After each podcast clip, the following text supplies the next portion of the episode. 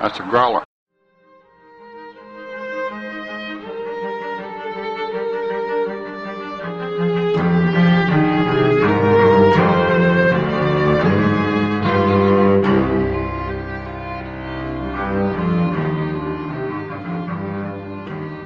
Welcome back to Beauty and the Beastly Minute, the podcast where we break down and analyze Beauty and the Beast, one grand finale at a time. I'm Bobby. And I'm Janae. And with us today, we are very excited to announce we have Tony Bancroft. Hey guys, how you doing? It's glad I'm so glad to be here. I think what you guys are doing is awesome because I'm a particular fan of Beauty and the Beast, having worked on it. so it's awesome to be here with you guys. Thank you so much for joining us. And uh, in case you don't know much about Tony, he was an animator for, for Disney. He worked on Cogsworth, Iago, Pumbaa, Kronk. He directed Mulan, and I'm sure a lot of other uh, a lot of other projects and parts that you worked on in your time during Disney. And I visited the commissary every day. That's that's that, that was lunch. We called it lunch.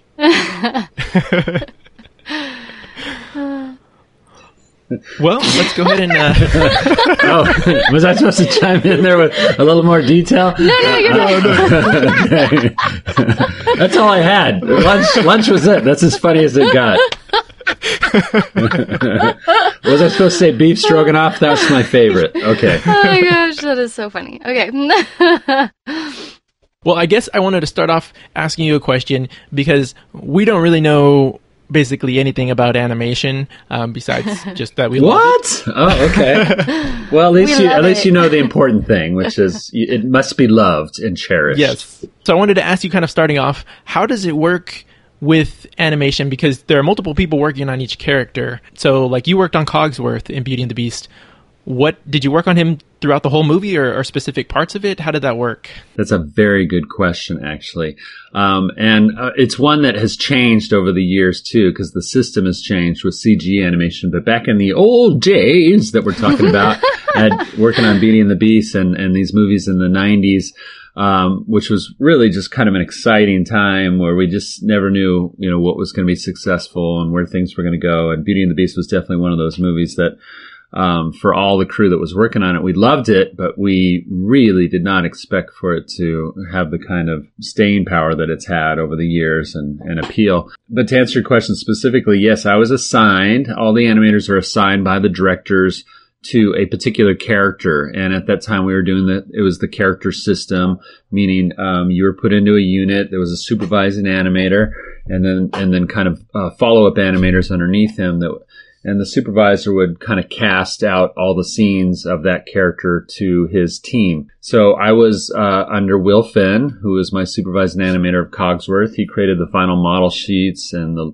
the look of the character. And then I followed him up, and there was another animator named Mike Show, and I think it was just the two of us. There was a couple animators that did one or two scenes of Cogsworth here and there. And there was a couple times that I animated some of the other object characters too, but only if they were like small and in the same scene as Cogsworth. And Cogsworth was kind of driving the scene, meaning he had the dialogue or the main action. Then I would also animate Mrs. Potts or Lumiere if they were just kind of secondarily staring at Cogsworth or, or blinking, you know, softly in the background. But yeah, we, um, because it was the unit system like that, um, we would share scenes so that if, uh, for the most part, if I did Cogsworth, um, I was either working with Nick Ranieri, who was doing Lumiere, or Mike Surrey, who was in the Lumiere um, crew, or something like that, and we would we would literally um, pass off the scene. If whoever was driving the scene would go first, and and that was determined usually by the director saying, "Oh yeah, you know, because Cogsworth is kind of starting the scene, and he's saying most of the dialogue. So Tony, you go first, and then you can hand it off to Mike." And but we would plan it together. We I would literally thumbnail out, meaning like make little small sketches of the acting that I wanted and the choices that I have based on listening to the dialogue and getting notes from the directors. And then once that was kind of approved, I would hand it off to Mike or whoever was doing uh, Lumiere. They would do um, their planning, and we would kind of go back and forth. And it was like that for the whole movie. So some shots you could have three or four animators touching that one scene, that one shot. It's a, a bit slower way to go, but you get better consistency, and that's why we did it that way. And it was something that was established during Walt Disney's time back in the old days, you know, the old old days. So mm-hmm. it was something that we we did for all those movies in the 90s. We, you know, we were assigned to characters and we became specialists. And as an actor with a pencil, in this case, um, it's a great way to get familiar with a character, to really engross yourself in it. And since we're actually drawing, we're not, you know, they're not CG models that always look the same. Doesn't matter who touches them. You want to kind of get into drawing that character, understanding it inside and out. And that just takes time. You got to just constantly be immersed in that character. So to do the unit system like we did was uh, very helpful for consistency and the quality of the overall picture. Do you mm-hmm. prefer that method as opposed to, I mean, I guess I don't know what the other newer method would be, but is that your preferred way of working? I yeah, I think it's great because I think it accentuates the fact that animators are actors. You know, mm-hmm. we are assigned to a character, we get to know that character inside and out, and we put ourselves into that character. You, it, sounds corny, but you've heard the like the nine old man say that. You know, you got to imbue yourself into the character and pour yourself into that character, and it's but it's true, and and the unit system offers that, but today's system, because of CG animation being a little bit more complex technically, and the fact that you don't have to draw the characters, they're already, you have a model and they're always consistently that model and that look, you can have one animator animate the whole shot. And that's, hmm. so that's how it is now, is that an animator will be assigned a shot. He might not get the next shot or the shot before. He might even not even have, he might be just doing that one shot and he has to do all the characters, all the elements that are in that hmm. shot. Sounds overwhelming. It can be, and but also more than that, I just you know I, I think of like Big Hero Six, which was a Disney movie that came out recently. Some of those shots had five characters. They all have very unique personalities, and to give a shot like that to one person and expect them to kind of nail each personality type, it's a mm-hmm. big request and it's a big job. I just think that you get inconsistencies because of that. Well, yeah, I mean, we'll never know. I mean, because obviously we're not going to redo Big Hero 6 with the unit system and test that out. What? But- We're not? no, I don't think Disney's going to do that anytime soon. but, you know, hey, it's working for him. Who am I to knock it? right.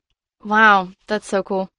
I think that's definitely something that we've noticed as we've gone through uh, these minutes, one minute at a time, talking about them for like half an hour.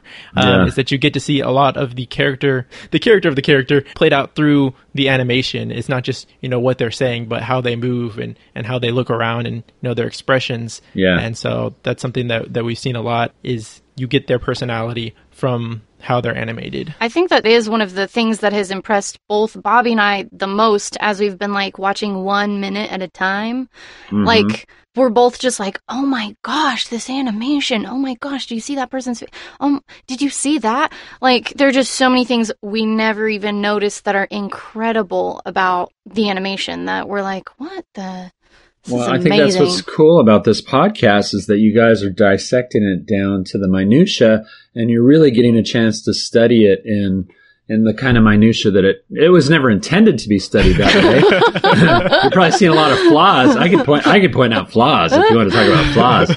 Um, and don't get me started. I mean, because I, I have a lot of opinions actually on uh, Beauty and the Beast. Uh, having been, I was a young junior animator, work, like I said earlier, working under Will Finn. This is my first time. I actually got promoted to animator, full fledged animator on this film during like midway through. So I started out as what was called an animating assistant, which was like kind of the, the beginning junior animator rank. And, and that meant that I got, uh, whatever Will gave me. I got like booger, what we call boogermation. I would get like Lumiere Cogsworth and and uh, and uh, Mrs. Potts running after the beast, and they're like as small as a booger, you know, um, really tiny, going, "No, master, master, no, don't go up the the stairs," or you know, as he's Yeah. going running up to Belle's, you know, to pound on Del. I Belle's remember that door. minute. Yeah, yeah. Um, so I was the guy that did those. Little, so that's how I started. But then halfway through the picture, or maybe maybe in the first third of the picture, I applied to be a full fledged animator. I was on this program where every six months they would review my work, and so I got reviewed and promoted to full fledged animator. So this is my first credit as a full animator. But still working under Will Finn, and I went on to work under Will Finn on the next movie, Aladdin, also doing Iago the Parrot uh, and exponentially the kind the quality of the scenes that I was given changed once I became an animator where I actually started to get some like close up dialogue scenes of the character. And in this particular sequence that we're talking about today, uh, minute 40 of uh, Be Our Guest, I don't have any shots in, in this in this minute. Um, of course. but I did actually in the last minute, in minute 39, I guess it was, there's the jello scene where Cogsworth falls into the jello as Lumiere in the background, which was animated by Nick Ranieri, is going, most days we just play around the castle. Flabby, fat, and lazy. You walked in and oops a daisy. Yeah. And, and, uh, I did the foreground, um, Cogsworth that was in the jello and just a little side background story, uh, that I like to tell because it's, it, it's my anniversary today. I've been married 27 years.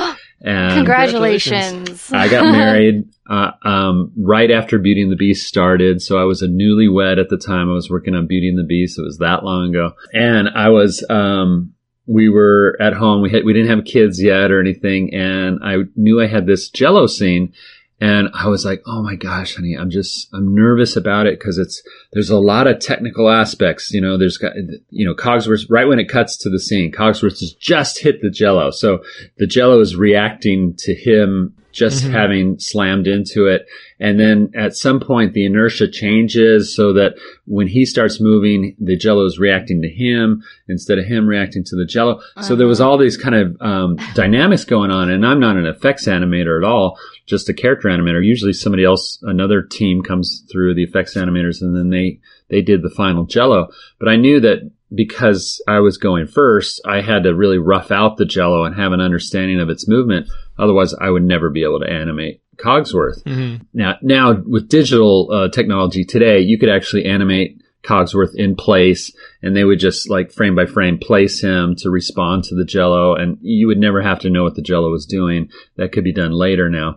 But at the time it was like I had to figure out the jello. So I asked my wife, my, my then new wife, can you make me some jello? I'm going to take it to work. So she made me, she made me some green jello and I actually took it to work and we had these down shooters. Um, and I actually dropped the jello, like just physically dropped it under the camera and recorded it a couple times and then went back frame by frame just to study how the jello undulated and moved and came to a settle and all that kind of stuff. And then I started work on the scene. So that was my research was actually, and I had to do it fast because there was, there was lights on this uh, camera that were like melting the jello oh very quickly. so, so, I'm like, got to get this take right, you know, and it would affect the look of the jello too. If it's more liquidy, it's going right. to move different than if it's solid. So yeah, I have very fond memories when it comes to that scene. It was kind of the first one that I think I just became an animator when I did that scene too. And then the other two shots that I have in Be Our Guest are I did the salt shakers. oh, I love I that one. so you know, there's a shot With the actual where, salt shakers. Yeah, the actual. Oh, I love those. Just the salt shakers in that scene. so yeah, when they're going. That's the opening shot of minute thirty nine. Oh, okay. Okay. Sure. It, yeah. Everything happened in 39. Um, apparently. yeah. I just did those salt shakers and then Will Finn did the Cogsworth, uh, the camera pans down to, to pick up Cogsworth and it's like it's snowing on him. But that was Will Finn that did the Cogsworth there. And then I did the beer steins, which I don't know where they are, but they're singing beer steins that are on the sides. The all uh, on the sides or the all imperfect taste that you can. They're not that one. Yeah, that one? just the ones on the sides that are going. It's a bigger shot. There's other elements in it. I'm yeah. forgetting where it's at, but I did those beer steins early on as an animating assistant. Fun. And that's that was my those three shots were what I contributed to this uh, song sequence be our guest. Which can can I give another aside real quick? A production yes. aside. This was Be Our Guest was the very first sequence put into production on Beauty and the Beast. A lot of people don't know that. And a lot of people do know, and I know you guys have talked about this. It was originally uh, a song where they were serving Maurice, the father. Mm-hmm. And then later on, when we had, we were looking at the animatics and we were looking at screenings, the directors decided it would be so much better if it was moved up in the story and they were serving Belle instead of Maurice. Totally makes sense now in in uh, in hindsight, but at the time it was like, what? They're moving be, be our guest to a different part of the, and we were like, second, oh yeah, I guess it will, yeah, you know, and but you don't know until you do it, you know. So it was definitely one of those things, and but it was it was done so early that this was the very first sequence that a lot of the animation of of the objects were done. So some of these are the very first scenes that the supervising animators um, were touching of Cogsworth, Lumiere, Mrs. Potts, and they were kind of cutting their teeth on them, still getting to know them quite a bit. And then the rest of the crew, because it's the it was the only thing in production, the very first se- sequence. Um, it what it meant was, you know, some of these big shots with candlesticks and and beer steins and stuff. That's why I got these little little elements. They would just throw everybody onto the sequence.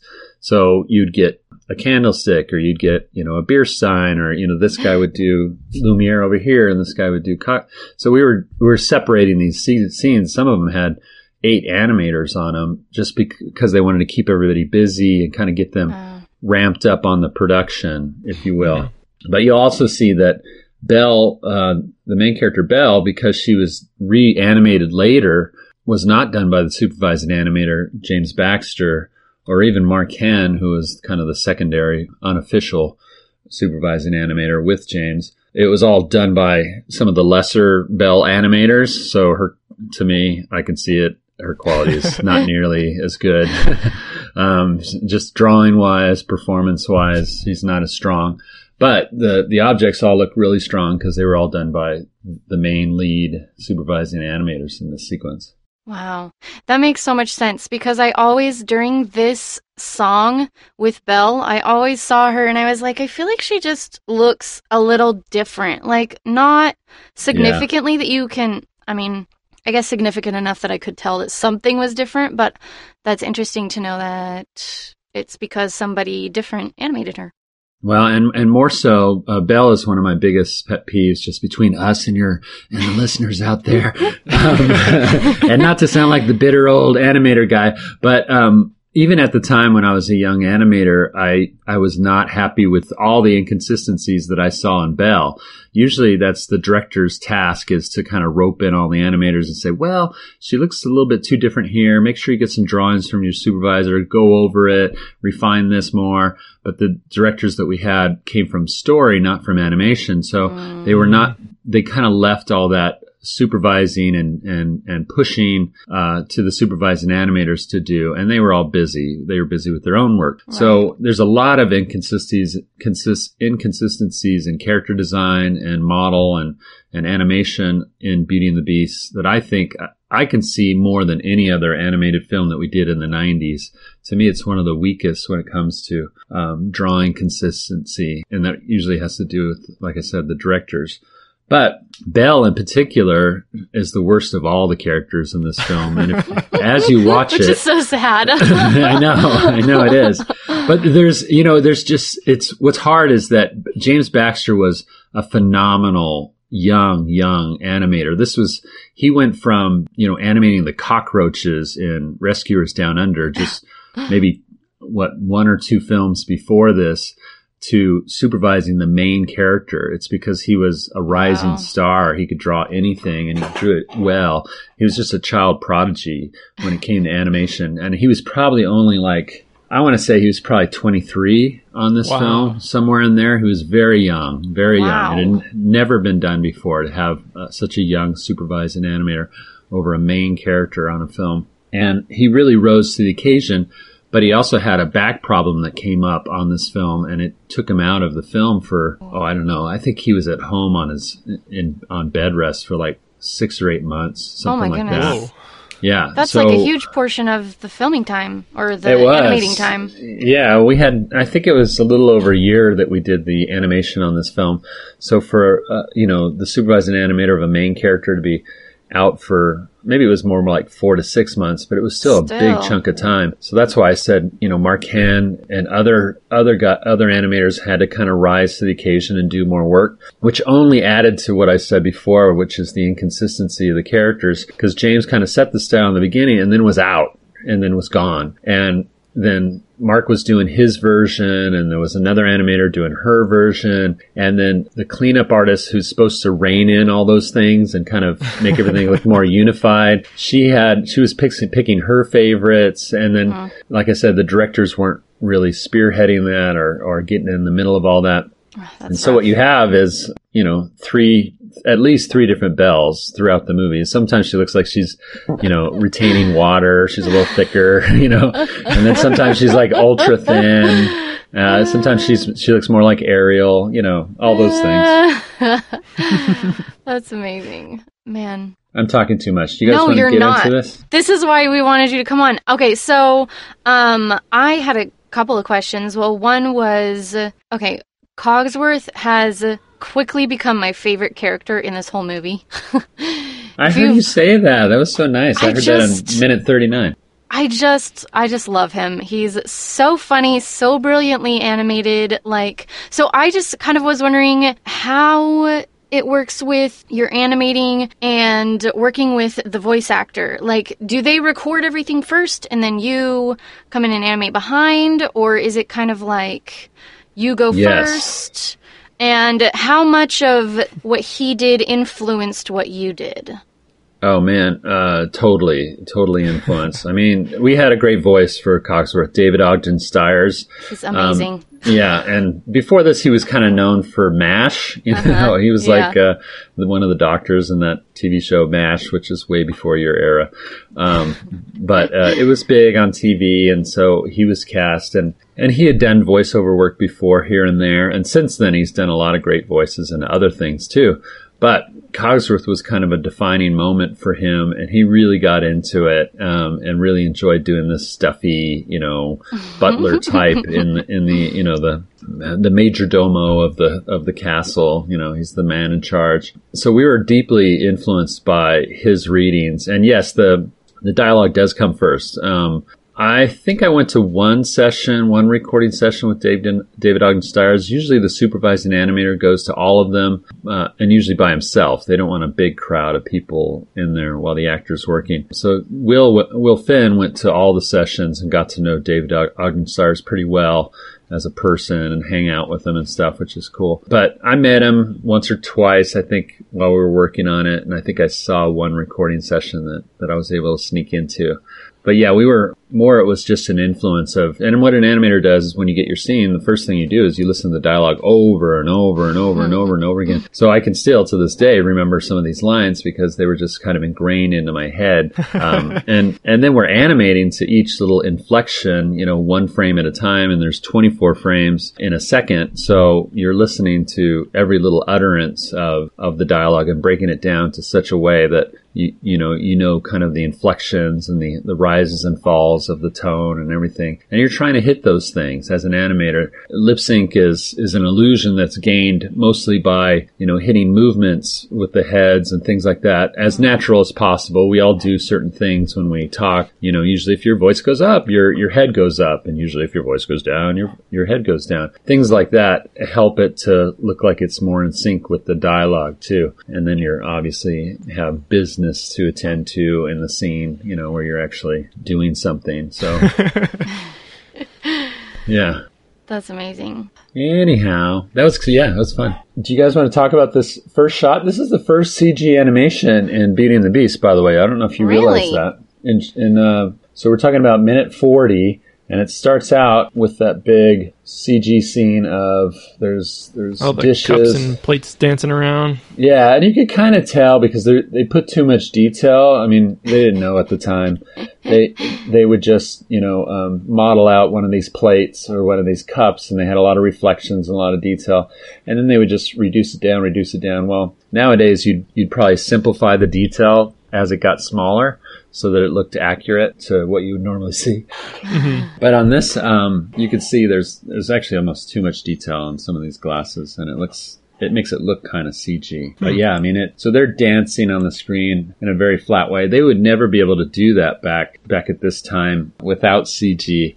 So this was kind of a you know, Be Our Guest is supposed to be a, an homage to a, a Busby, Busby Berkeley type musical, right?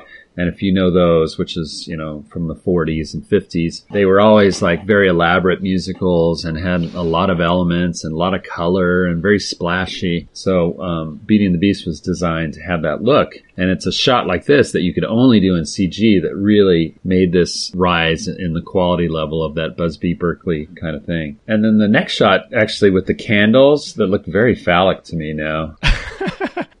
they There's something about these candles, though, that we could have never done this shot if it wasn't for the new CAPS system that we were using. And CAPS was our is called computer aided ink and paint system, but they called it CAPS. It was developed by Pixar actually before Pixar was Pixar, but they were a software company at the time, Mm-hmm. and they developed this because before Beauty and the Beast we were painting on cels, right? Well, Rescuers Down Under was the first CAPS ink and painted thing, but Little Mermaid was all painted on cels the traditional way, meaning like, you know, acetate. Every frame was one piece of acetate and they actually hand painted the color on the back of it and Wow. photographed it under the camera. Well, in Rescuers Down Under, we had transitioned to a whole new system that was digital. So we still did the drawings and the animation traditionally with pencil and paper, but we would scan those in and then paint things digitally just like you would now in Photoshop or something like that. So it was like this fancy version of Photoshop that the Pixar created. And what we discovered on Beauty and the Beast, which we didn't really do much on Rescuers Down Under, is that we could flop a drawing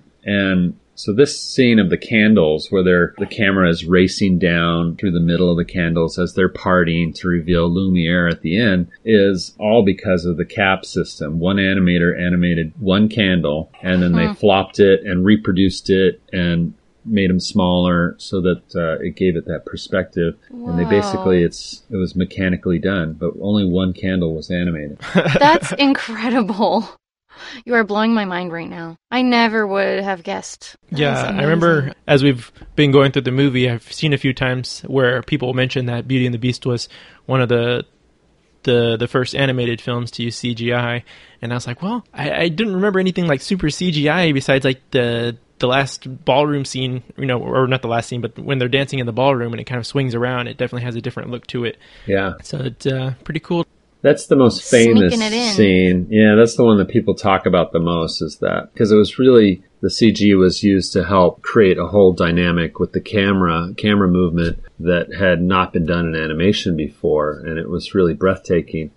But the real star of that scene, and, and I know it's a different minute, so you guys will get into that ballroom sequence later, is James Baxter. He was the one that animated Belle and the hmm. Beast in that sequence. And remember I told you he was just a phenomenal talent. Well, nobody else in the studio could have convincingly, you know, he had to, if they were small, if the camera was far away, he had to draw those characters small. If the camera turned, every frame he had to move and turn those characters to, to match what, what the CG background was already doing because the CG was Oh. done first. they created the camera move and then he had to match every frame with two characters dancing in space and make it look like the perspective was changing, meaning they were growing and shrinking or gosh. enlarging and turning at the same time. It's, it looks easy when you see the film, but I can't tell you how, what a difficult job that must have been. And I think only James Baxter could have pulled it off like he did. Which is funny that you mentioned that and how difficult that must have been, but those, that beauty is like probably one of my favorite, like, versions of her throughout the whole movie because there's something so, like, Mm-hmm. I feel like that's one of the, where she looks the truest to who she Well, is. if I was to sit next to you, Janae, and watch this the whole movie with you, I could point out that's James Baxter, that's Mark Henn, oh, that's. Lorna Cook. I mean, to me, it's I watch these when are we movies. gonna hang out? Yeah, when am I invited over? No. so yeah, I, I like beef stroganoff. We've already set that precedent. I Green can manage Jell-O. that. okay, okay, and a nice red and some wine jello. and a cayenne. For me, it's funny though because I I do look at these films and they're like a yearbook for us animators that worked on them. Mm-hmm. I remember, you know, who did what scene, kind of what was going on during each shot that I animated, you know, what was going on in the world, the arguments that I had or Oh, the wow. frustrations, you know. It, it, I go back there. I don't watch the movie like you mm-hmm. guys do. I watch it as, you know, memories and events and people that I worked That's with. so interesting. I never thought about that because I have back in my earlier years, I was in a band, and so you know we made songs and I wrote songs, and when I hear them, that same thing happens. You know, I go back to what was going on when we wrote and performed Yeah. those, and I never thought about that as a, as an animator that that would happen to you watching the movies that you created. So That's pretty cool. Yeah, it's just a, it's like a, it's like just a different kind of visceral event for me because there's these emotions that are attached, and it's true. Music is like that. You know, visuals and pictures in our mind are like that. We go back to that moment when you see, like when you see a photograph and stuff, you're like, boom, you're instantly back there. When you hear a song,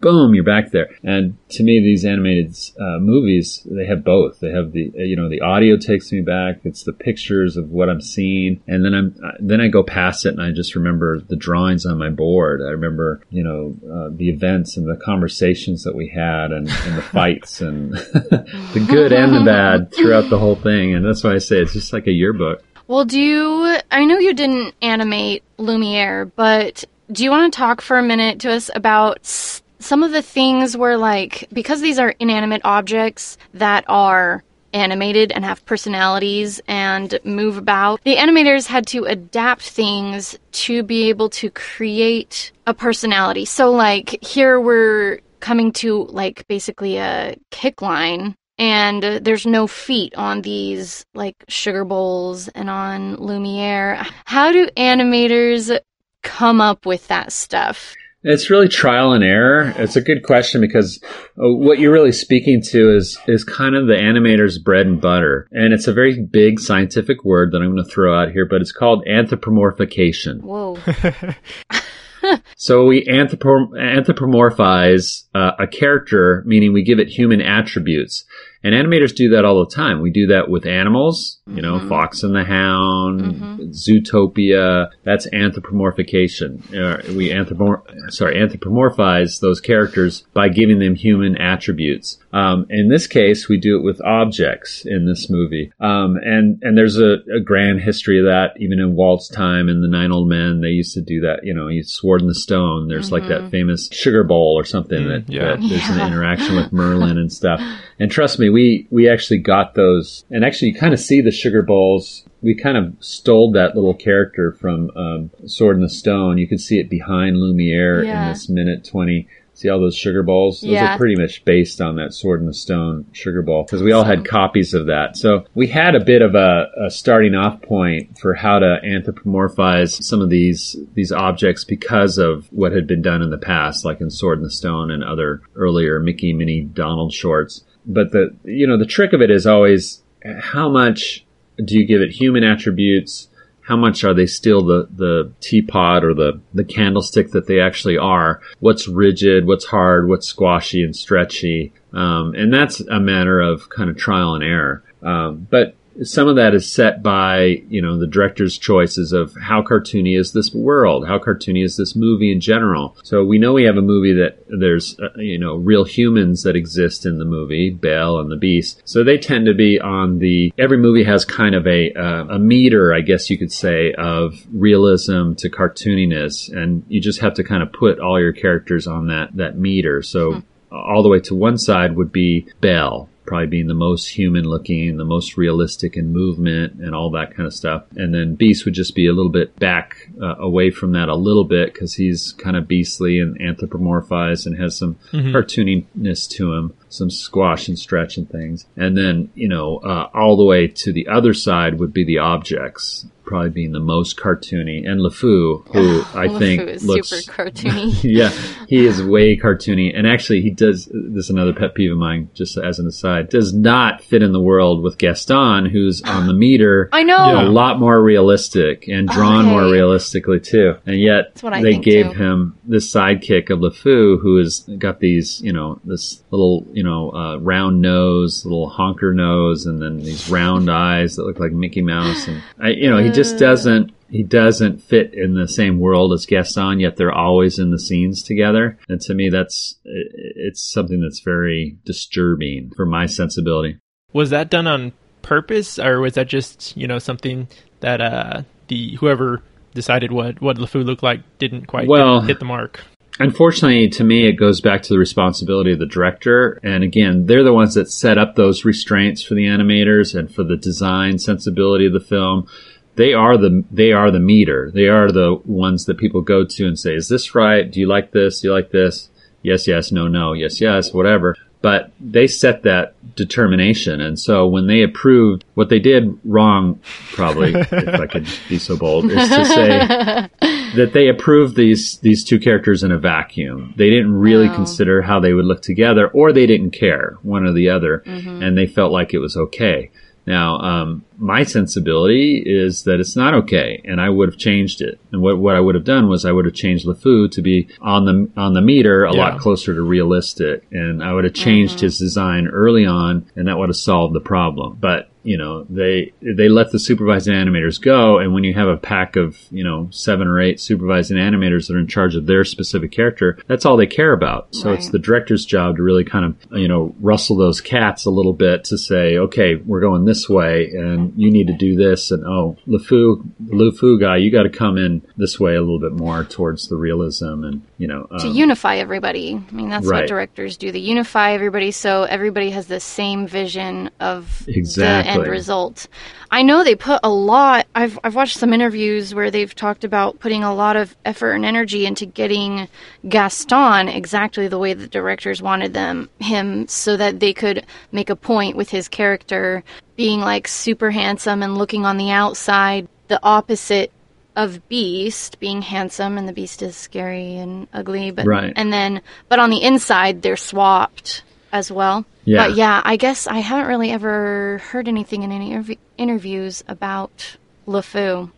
That's interesting. And you probably won't. I mean, you know, maybe it's my own pet peeve, but I, I do think that for whatever reason, people notice that they just may not subconsciously think about it, but it is something that um, was I was very conscious of when we were working on the film. And like I said, I was a junior animator. Yeah. What was I going to do? What was I going to say?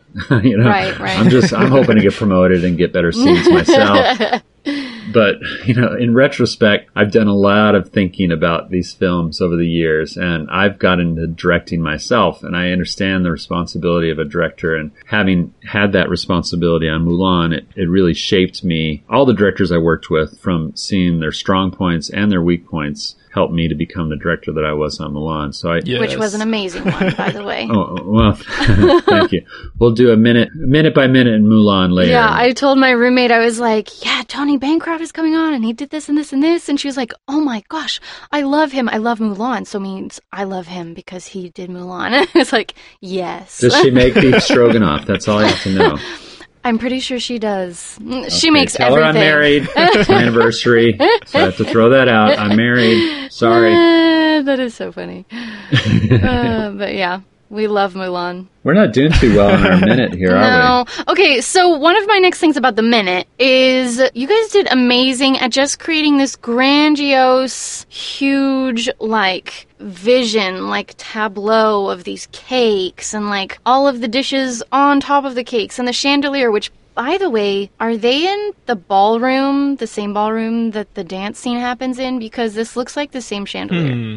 That uh, that's a good question. I didn't even think of that Um, until just now, and I'm like, that looks strikingly similar to the one in the. I don't think we know, to tell you the truth. Okay. And I don't know if it was ever discussed because the castle has an undetermined amount of rooms. like I don't think I ever saw while working on the movie a map of the castle Oh, that really, you know, they just created an outside, you know, exterior detail of the castle and then mm-hmm. and then just made rooms. You know, there was just designs of this is the library and this is the ballroom and oh, we're going to have the staircase for this one scene. So we need a staircase. Literally, you're just kind of creating what you need based on the script and, and what it what it calls for. But yeah, we'll say that this is the ballroom. Except is for the I just same- realized it can't be the same as the ballroom unless it has a fireplace because it's the same room that the beast was in earlier with that Yeah. huge fireplace that he's pacing in. So it's Yeah. the dining room. They must have more than one chandelier. Yeah, I don't think the that's floor all. matches up. Oh, I think there's plenty of chandeliers. and and this was like one of the second CG scenes too. Um, these these forks that we Yes. see on the side Oh, of the the chandelier. tines, with the doing the tines that are kicked, line. the kicked kick line, that's all CG. They kind of look CG. I mean, there's no expression change on them. It's kind of painted onto them. And then the the chandelier Yeah. itself is CG too.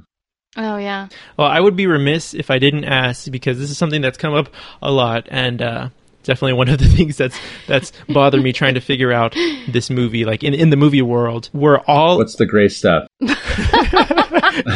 What's the gray stuff? It's delicious. delicious. delicious. That's all you need to know. With all the objects, are they all supposed to be people that are turned into objects, or are some of the objects just objects that are moving around because it's magic? Oh, that's a good question. We've had because, many yeah, a the- debate about this. At the end of the movie, you only see certain characters, the main ones, the main objects that we know, Mm-hmm. turn human. But do all these things turn human? We never address that in the movie. Um, We know. And we never.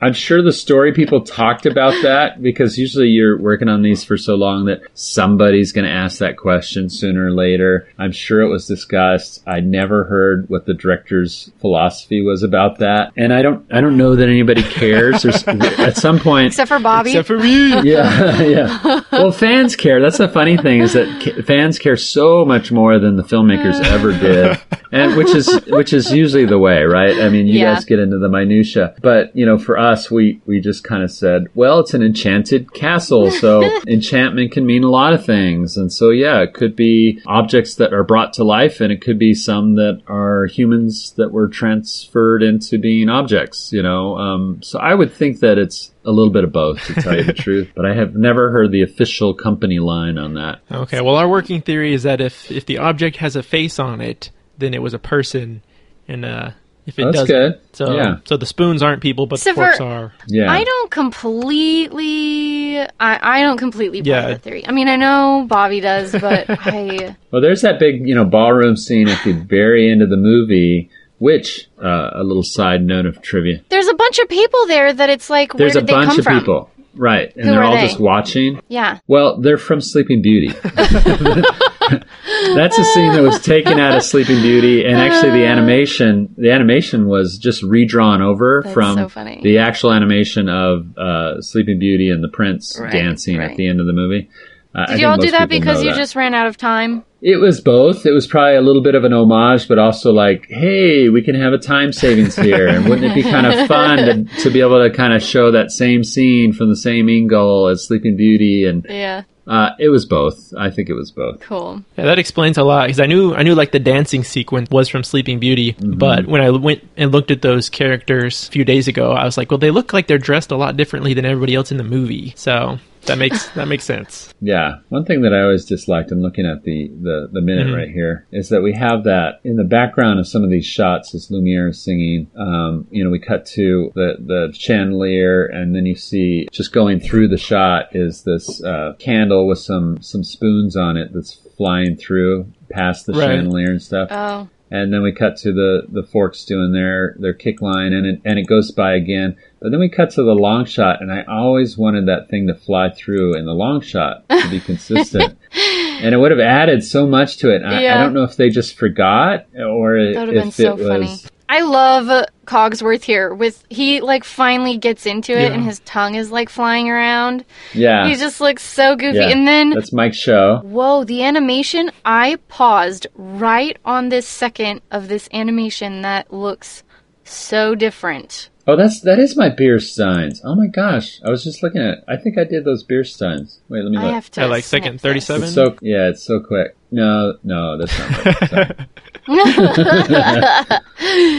Uh, and that then you see, but after he gets pushed off, and you get this kind of like bigger picture of everyone standing there, you can see Cogsworth flat on his Yeah. face to the side on the table. It's so oh, funny. oh yeah i never noticed that Right before it zooms out to see like all of the carts and the pails and the. I mean, if those are inanimate objects, I don't see why they would be standing there for the finale. I feel like they're people. Oh, I hate the bell scene right after that. But this Cogsworth scene after the bell scene. Cogsworth scene is brilliant. This is Will Finn. Now, this is the supervising animator, Will Finn. Um, the other two shots that you liked of Cogsworth were Mike Show, who was like me in the, uh, he was an animator in, in the Cogsworth unit. But this is Will Finn doing what Will Finn does well. And he's got like the main scene. I love how he opens his little To fix uh, his chest tie and- thing and- that's and not a chest- tie. Oh, Yeah, and I don't think that was in the storyboards. I, love think it. that's pure Will Finn. I think he came up with that little idea. Those are the things that add a lot of character and Yeah. charm to a scene that an animator, you know, that's where they earn their bread and butter. Are little moments like that. And he does this little like clap thing. Yeah. Like Look at the time. I love that. I Look love what the he points right to his face. Look He at the was. time. Uh, Will did a lot of research at the time that he was working on Cogsworth into Alice in Wonderland. So there's a lot of Oh. influence from Alice in Wonderland and things and movies like that into uh, Cogsworth. You know, some of the animals and objects and weird things in it in Alice. I in can Wonderland. see that actually. Cogsworth kind of has like a Cheshire cat shaped mouth. Yeah. Right. I also, this isn't in this minute, but another thing I love about Cogsworth, which I've mentioned before, so sorry everybody else who's already heard this, but I love when his little, like, toupee thing will, like, fly off his head when he jumps down from somewhere or, like, Yeah. something like that. I think it's so funny. I, yeah, I love that. Too. I love his design. I'm I'm always amazed at um, those those feet though were really Oh. hard to. to I love his feet. I remember so I had weird. a shot where Cogsworth was running after Beast, and Beast is cooking, and Cogsworth is so small. And I'm like, I, I remember going to Will, going, "How the heck do I get Cogsworth up those stairs that quick Yeah. with these with these feet that aren't even feet? They're just and and do they turn? Do they pivot?" And he's like, "Just give it a try, you know. They kind of turn do out it, do it works." you know? wiggling around kind of like spidery legs or something. Yeah, his whole base has to pivot, and that's what we kind of came up with. But it's totally a cheat, you know. It's Yeah. there's there's no Well, you have to. well, and, and you can see in this shot too, where he's like "Ah, uh, off to bed, off to bed, or whatever. The the wide shot with Cogsworth, he's just sliding on the floor. um, there's a lot of Oh sliding. Yeah. yeah. He's not he's not really taking steps at all. I didn't even notice that. And and that's because I don't think Will had really figured out how he wanted to make him have steps. Well, it totally works though because it kind of just looks like he's since he's like bowing and stuff as he moves. It's a little Michael Jackson. It's kind of a little bit of a moonwalk kind of thing. Yeah. That is. And then this last shot of Cogsworth, I think that's one of the only times that you see that crank that he has on the back of his head. I I know Maurice turns that Yeah. at one point, so it's it is a story point. Yeah. But there's a lot of shots that we just forgot to put that in, or I don't even know if it was on the model sheet to tell you the truth. So if it wasn't on the model sheet, a lot of times it just didn't end up in the scenes. That's so funny. But you don't see him from behind very much anyway. I didn't even know, to tell you the truth, I didn't know how his wig uh, really worked from behind. Okay, here's a question. When you were animating him, did you know what he would look like as a person from the very beginning? Or No. did you just animate him as a clock and then you're like, oh, we better figure out what he's going to look like as a person? Yeah, those human designs did not come until the very end of the movie, just like they do in the movie. The supervising animators were asked to make human versions. And I think it was good that they were designed so late in the game because that by that point, you know, Nik Ranieri, uh, the supervising animator of Lumiere, and Will Finn, and Cogsworth, and David Pruiksma, who's the supervising animator of Mrs. Potts, they knew their characters so well as Right. objects. Hmm. Then it was like, okay, now I can translate them into human. What would that look like? Whereas if they tried to come up with those designs way early on when they were still trying to figure out the object version, it might have been harder for them. So they, it was kind of a more of a natural, you know, a progression for them, I think. Right. But yeah, we had no idea what they looked like until Will Finn and those supervising animators created the design, which was like in the last, I don't know, three months of the movie probably. Um, here's another question. Can I just keep asking you questions? Yeah. um, it's better than dead air. do you have a favorite character over the years that you've animated? Uh, yeah, it's it's kind of tough. I mean, you know, it sounds corny, but it is like picking your favorite kid. Right. Um, so, but um, Pumbaa was particularly uh, one of my favorites. He was the first. That was the first time I was a supervising animator on a film. Was The Lion King, and I had the character Pumbaa the warthog, and created the model sheets and everything, and did the main scenes of him, and that was a great opportunity for me. I just I loved it. Plus, I was best. My best friend was Mike Surrey, who did uh, Timon, and on Beauty and the Beast, Mike did um, Lumiere. So we are Oh, we wow. had gone from sharing an office and doing Cogsworth and Lumiere to sharing an office and doing Pumbaa and Timon. Oh, fun. And so our relationship grew just like the characters that we were doing. So it was really cool. It's hard for me not to look at Lion King and say that was definitely probably the, the best time I had as an animator. And then Mulan as a director, of course, was Right. um, probably one of my favorite films to work on for many reasons. Okay. Do we have any other notes about this minute? I think the the last thing that I have is just that we finally get to uh, see that his clock hands actually can function when he wants them to. And he says, "Look at Yeah. the time," and it looks to me like it's like nine twenty-five. So it actually is getting a little late. That's funny. Look at the time. Yeah, yeah. He he intentionally changes the time. You're right, uh, and, and that's a very subtle thing. It's you got a good eye there because Will Will specifically did that on purpose. That the hands Yeah. switch and creates yeah nine.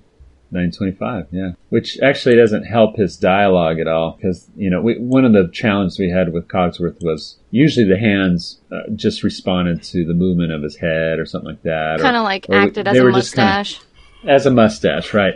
And so, but we tried to keep them out of the way of the mouth so that they wouldn't overlap too much and, and become confusing. But when he changes the time, he's definitely got a hand that's hanging right over the Yeah. mouth for a lot of that. Which means it was a hassle for ink and paint later because it just means there's more shapes that they gotta paint around. Everything has a production, uh, you know, uh, costs later on. It's so weird. Those are the little things that even going through this minute by minute never occurred to me. Like, oh, you know, they did this because it's going to cost so many man hours to to create, you know, whatever the effect is later on to make it work. Right.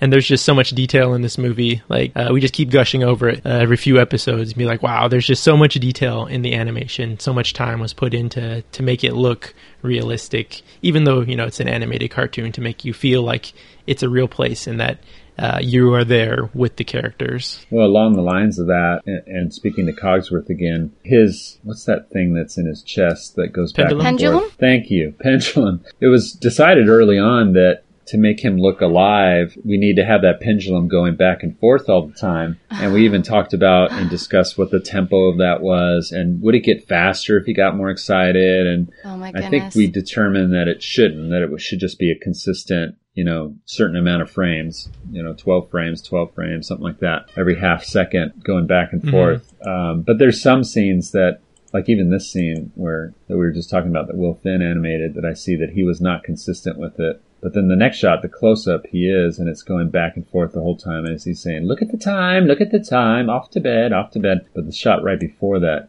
he forgot to do the pendulum, and it looks like it's hmm. just reacting to his body movement. Hmm. But yeah, the the dancing scene that you were- you were saying that Mike Show did with his with when he's really into the song at the end, the pendulum is going back and forth in a very consistent manner. Huh. I think I probably dropped the ball on that more than those other two animators, though, and I don't know that I always animated it back and forth. so there's probably inconsistencies throughout the, the movie, but it was that was one of those. You know, it, it was definitely a production value thing, and it was a choice that was that was decided early on. I remember having a meeting just to talk about the pendulum, you know, and we decided we're going to try and keep that moving so that. It was part of his life, you know. You knew he was alive because his pendulum was constantly Yeah. going. That's so cool. So, are there like specific scenes that you worked on Cogsworth in the movie, or did you just kind of do small parts of, of the whole thing? Oh yeah, yeah. There's there's there's certain scene I didn't do because I was a new animator on this and also an animating assistant before I became an animator. I don't. I got mostly piecemeal scenes, like one shot here, one shot there. I didn't have a whole mm-hmm. sequence that I can think of, or even a lot of continuity. There might have been a couple shots that I had in continuity, meaning they, you know, from one cut to the next, I did this, the characters in both the cuts. That's always the the mission. That's always the goal of the animator is to have continuity because then you can really develop a performance over time a little bit more. Mm-hmm. When you only have one shot you, you kind of it's too much of a restraint you know you can't go anywhere Yeah. with it but if you can plan out three or four shots then you can really kind of get a bigger fuller scope of the character but yeah in this this film it was more shot to shot but i, I did um i did the scene where when beast first comes in you've already talked about it i'm sure when beast first comes in and is really upset that Belle's in the castle and Cogsworth is under the rug. Oh, I love and he's, that. is hiding. He's hiding under the rug. I remember that. Yeah. Oh, when I got that scene, that was that was my biggest shot of and and a close up, you know, single character shot of Cogsworth. That was that was the the cake. That was like the biggest moment for me on that film was getting that shot. I was so nervous about what to do with that and would I do it well and uh, just a lot of anxieties I remember surrounding that shot. I was happy with how it came out. So I'm still pretty proud of that shot. I have it in my reel, so I guess it's worth it. That's awesome. Well, yeah, I think that's all I have for this minute. Uh, Janae, Yeah, I just had one final question. I have a friend who is going to school to be an animator, and I was just wondering if you had any advice for aspiring animators. What school is this friend going to? Do you know? She's going to University of Texas, Dallas. All right. UTD. Well, and they have an animation program there. I guess. I don't know. I don't go there. She just told me she's studying animation, so. Oh, good. Well, then let's assume they do. Yeah. So first of all, I always tell people, you know, you're in it. You're, you're a degree doesn't mean anything in the world of animation. Unfortunately, I, I know our parents would like us to go all four years and get a degree, and I hate to say this for all the parents because I'm a parent now too. But the reality is, is that in, in the arts, in the create, creative uh-huh. world of writing and drawing and, and painting and all that, that the degree doesn't mean as much as your skill set and your ability and your potential. So a portfolio is the thing that you're really building. And the reason you go to school is to learn and grow so that you can put that work together in a portfolio and get a job.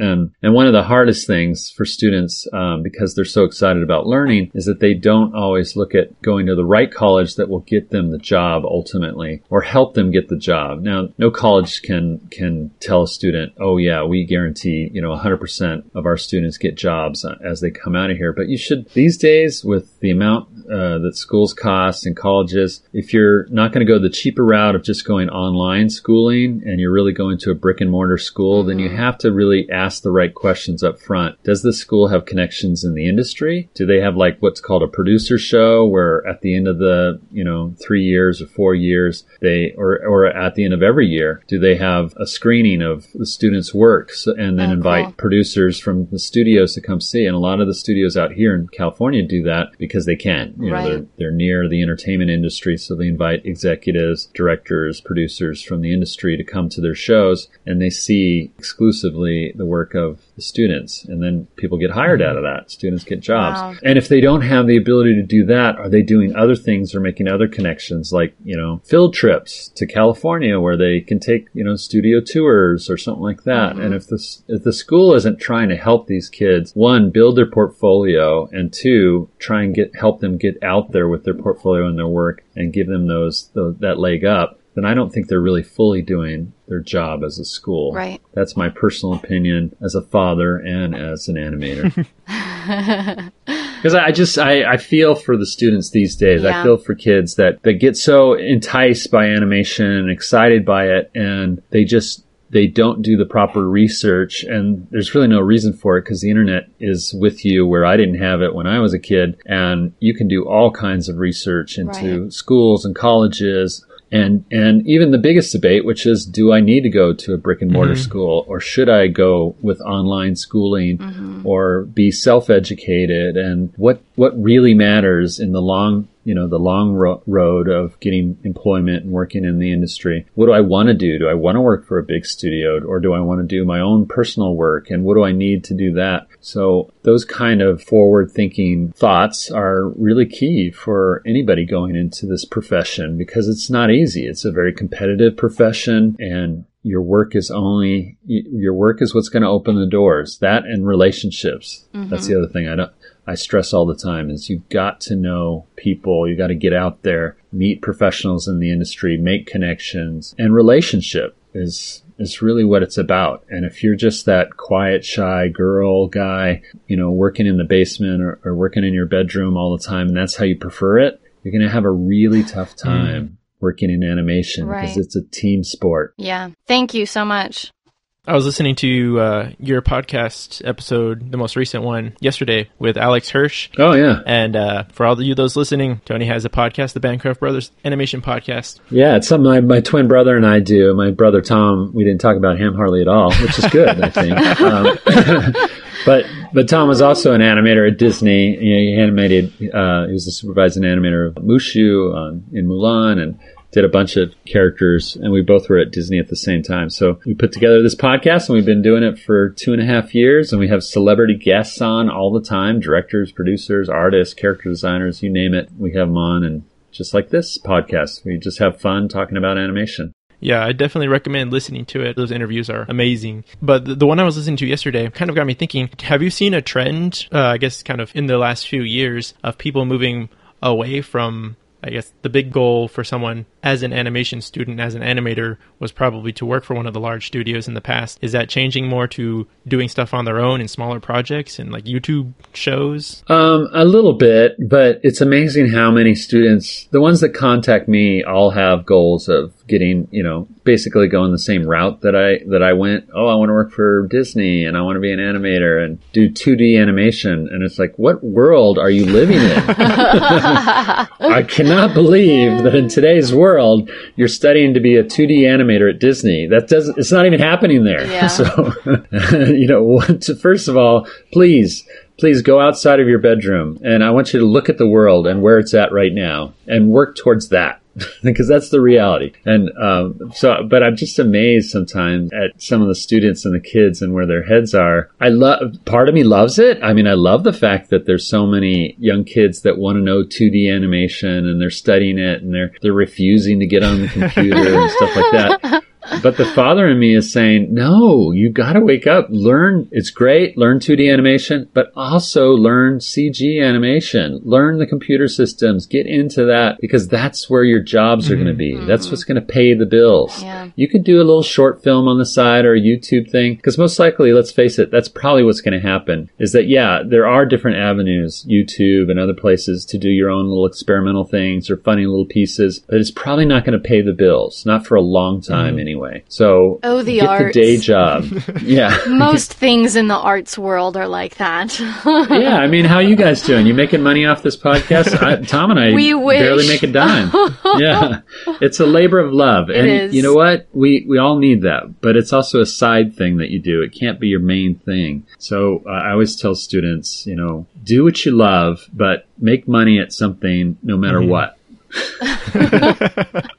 Yeah. All right. Well, Janay, if you don't have any more questions, I think uh, probably uh, about clears up our time. Yeah. I, I mean, Dude, we went over an hour. we we rocked this. welcome to the podcast. BBM forty nailed down. Thank you so much for coming on. We appreciate it and have had a blast. It was it was uh, an honor to talk to you guys, and I love what you're doing. I told you this off air, but I'm going to say it officially. It's awesome. And for all those listening too, I wanted to throw out I'm on Instagram at Pumbaa Guy, and Pumbaa has two A's. Everybody always changed it for some reason to one A. It doesn't have one A. Pumbaa, two A's. Pumbaa Guy, Uh, because I did Pumbaa. Mm. Pumbaa Guy, and then on Twitter, I'm Pumbaa Guy One. Reach out to me, join me, follow me, like me. I love all that. It makes me feel good and my head expands. but thank you, Janay, Bobby. You guys are wonderful. I love what you're doing, and I can't wait till you get to minute. I don't know what 82, 83, where you're just talking over the I think credits. that's going to be 87 Oh, for us. 87. Okay, that that's when I'm going to tune in again. I want to hear what you say about the credit roll. Well, yeah, thank you again for joining us. If anybody wants to get a hold of him, like I said, find him on Twitter, Instagram. He's very active on those avenues. Check out their podcast for sure. And if you need to get a hold of us, as always, we are on Facebook and Twitter at Beastly Minute, or you can head over to growlermedia.com, where this podcast lives, along with some of the other podcasts that I work on over there. And Janay, how can people get a hold of you if they want to do that? You can find my voiceover portfolio on my new website, JanayHiatt.com. J A N A Y H I A T T. Pretty simple. So that's all. How do you spell Hiatt? I'm looking that up now. H I A T T. H I A T It's brand new. Dot com. I can't wait. I'm gonna check that out, Janay Hiatt. Thanks. I oh, there you are. it. Look, there's a there's a big old A picture. of big your old face. picture. I know. Oh I my gosh! I like have to replace that because my brother-in-law put it there because he made my thing for me, and I'm like, I just do not like my face being that big. and you got kind of a, a like a knowing a little smirk, smirk. there too. I know, Yeah. smirky. A bit of a smolder, a bit of a smirk. it says, "I'm Jay, and I can see right through you." You want me to voice your I'm Janay. things. Yeah. Awesome. So give it a listen. Let me know what you think. All right, you got it. Thanks, guys. Have an awesome day. You too. Thanks. Thank you for coming on.